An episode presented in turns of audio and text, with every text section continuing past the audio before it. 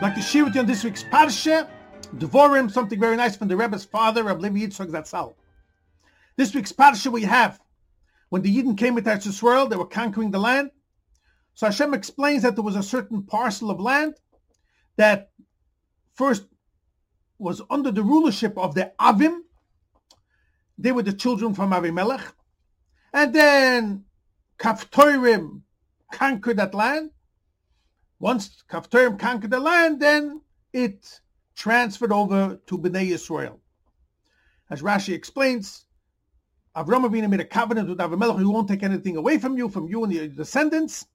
So Hashem made that should go into the land, to the hands of the Kaftorim. Once it goes into the hands of Kaftorim, then Bnei Yisrael can conquer it. Everything in trade is exact, asks and explains from Levi Yitzchak. What's the meaning that first it was by the Avim, then it went to the Kaftorim. They were like the go-between. And then it landed into the land, in the hands of Yisrael. What's the hint and the meaning of these three names? Avim, Kaftorim, and Bnei Yisrael. Explains Rabbi Levi Yitzchak. And this is, these will learn the Torah Levi Yitzchak. This is a a principal idea that he that he says. And I want to share with you the words that he uses.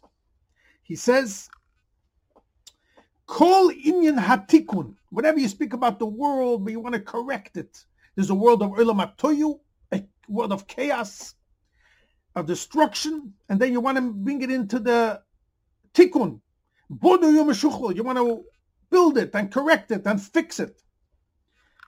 Everything is based on hodar umehitavel, which means like this. We spoke many times in the end of Pashat Vayishlach, when it speaks about the descendants of Esau, the world, the nations of the world. It says seven kings. By all the seven kings, it doesn't say that they lived. It says Vayomash, they died. It doesn't say they had a wife. By the eighth one, Hodor Metavel, it doesn't say Vayomash, doesn't say he died.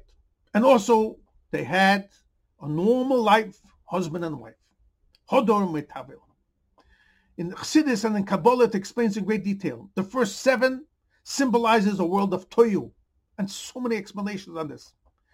The hodor of betavil, so the word hod, hadar comes the word hodor, means beautiful, nice. Hador, hadar. And mehitavel comes the word tavkel, or mehitavkel. This was good to Hashem. This is what Hashem wanted. He wanted the world of the opposite of chaos, a world of tikkun. And from them, even by the goyim, it started a world of a normal world Hashem wants. Now, if you look at interesting things such as Levi Yitzchak, the third king was called Avis. This is also hinted as Avim in this week's Pasha. The word Avis and Avim come from the word bent, twisted, not straight. You know, uh, it's it's it's not in a in, in an orderly a fashion, and that shows on chaos. Toyu. Now look at a beautiful thing over here. Just like you have the seven kings of Toyu, who was the eighth? Hadar Metabil. The Onkelos says, who was this tribe, this nation of Kaftor, Kaftorim? He says it was called Kaput. We have it in Talmud many, many, many times, this name, Kaput Kaye. So here it says, I believe it's such a beautiful thing. If you take the word Kaput Kaye, it adds up to 306. Exactly.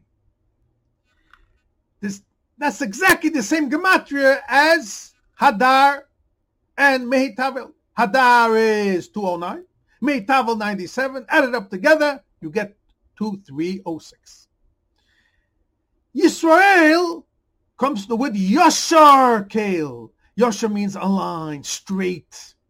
It's proper. Just the opposite of Avim, Avis. So on one end you had the Avim, the Avis, twisted, crooked, bent, not straight, Toyu. Then the Hashem says we're going to have a go-between, and like an intermediator of Kaput Kaputkeye, which is Hodero Metavel, same gematria, showing that even amongst the Goyim, we're going to bring it closer to the world of Tikkun. And from this Kaftorim, it will go into the hands of Bnei Yisrael. They will elevate the world and bring it in the way of Yoshar Kale. They will make it proper and aligned and straight the way Hashem wants it. It should be a unity of Hashem in the world, not in the world of Toyu, which is its concealment. And that's why we have exact in this week's Parsha. First came the Avim, then came and transferred over into the land of Kaftorim, Kaputkaye, and from them into the Bnei Yisrael, and you see how it hints very much in the names, how everything in the Torah is exact.